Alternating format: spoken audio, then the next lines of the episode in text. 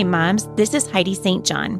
Today, I am in the book of Genesis. So if you've got your Bible, go ahead and take it out and get out your highlighter or your ballpoint pen or whatever it is that makes you really happy when you sit down with your Bible and get ready to mark it up a little bit because I want to talk about the faithfulness of God today for just a few minutes and how trustworthy God is. I'm not going to read the whole passage to you, so I really want you to take that, take a few minutes and read it on your own. Again, that scripture is Genesis 22, verses 1 through 19. And this is the story of Abraham and Isaac.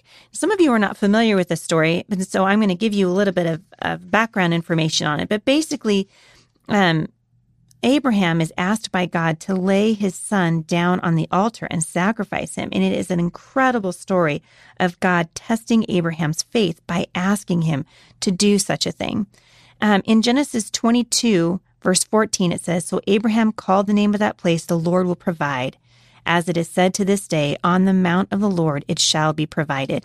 Now that's a little bit of a of a front um, of an end to the story because clearly God provided um, the sacrifice, and, and Isaac was not a required sacrifice. But here's a tremendous lesson that we learn about the relationship that God had with Abraham. Because you know what? God is the same today as he was all those hundreds and hundreds of years ago. The Bible says that God and Abraham were friends. And as God and Abram became friends, God offered Abram a deal. He told him that if he would obey God and be blameless, that God would give Abram many children, and that God's blessing would be on Abram's family forever.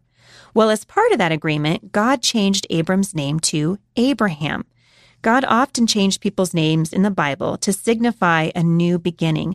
Jacob became Israel, for example. Jesus t- changed Simon's name to Peter.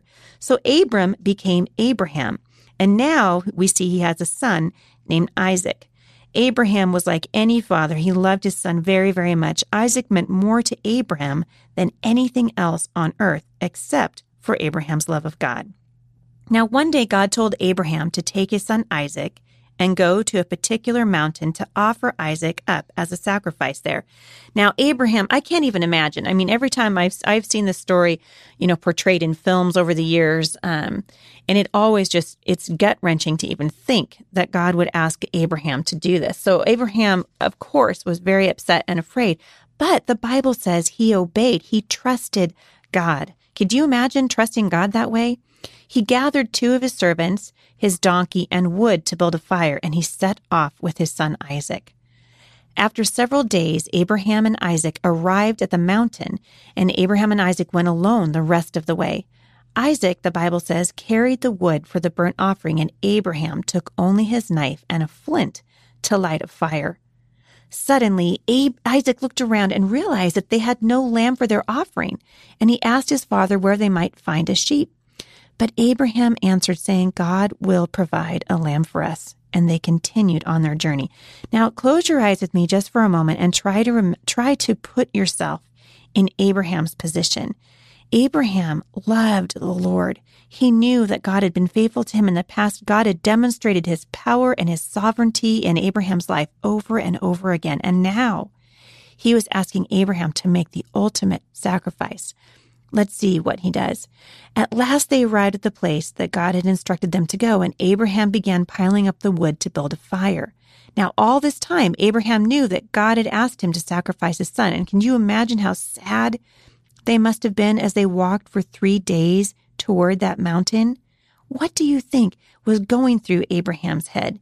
He must have believed his own words, and I'm sure that he hoped and prayed as they walked toward Mount Moriah together. But in the end, Abraham was going to hold up his end of the covenant with God and obey the Lord, no matter how hard it was.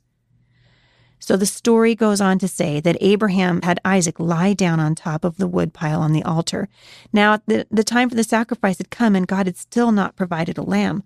So Abraham obediently took out his knife. Can you imagine this? And prepared to offer his son Isaac.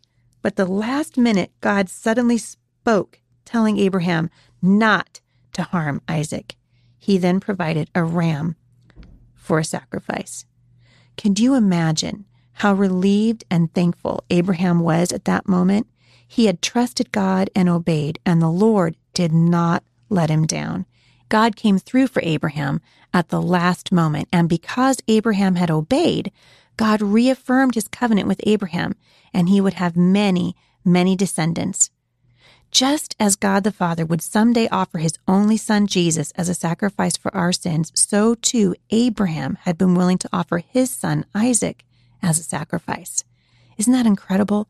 Abraham obeyed God even when it was hard. Are you facing something difficult in your life right now? Is God asking you to do something difficult? Maybe He's asking you to move to a different city. Maybe He's asking you to homeschool your children.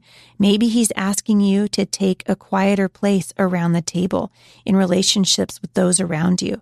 Maybe God is asking you to spend more time with Him. Whatever He's asking you to do, we know one thing about God from Scripture. One thing is certain God can be trusted, and Abraham learned that God can always be trusted. You can trust the Lord today, busy mom. Take your burdens to Him, let Him guide and direct you, and then believe that He will come through for you. God is rarely early, but He's never late. For more encouragement, visit me online at thebusymom.com.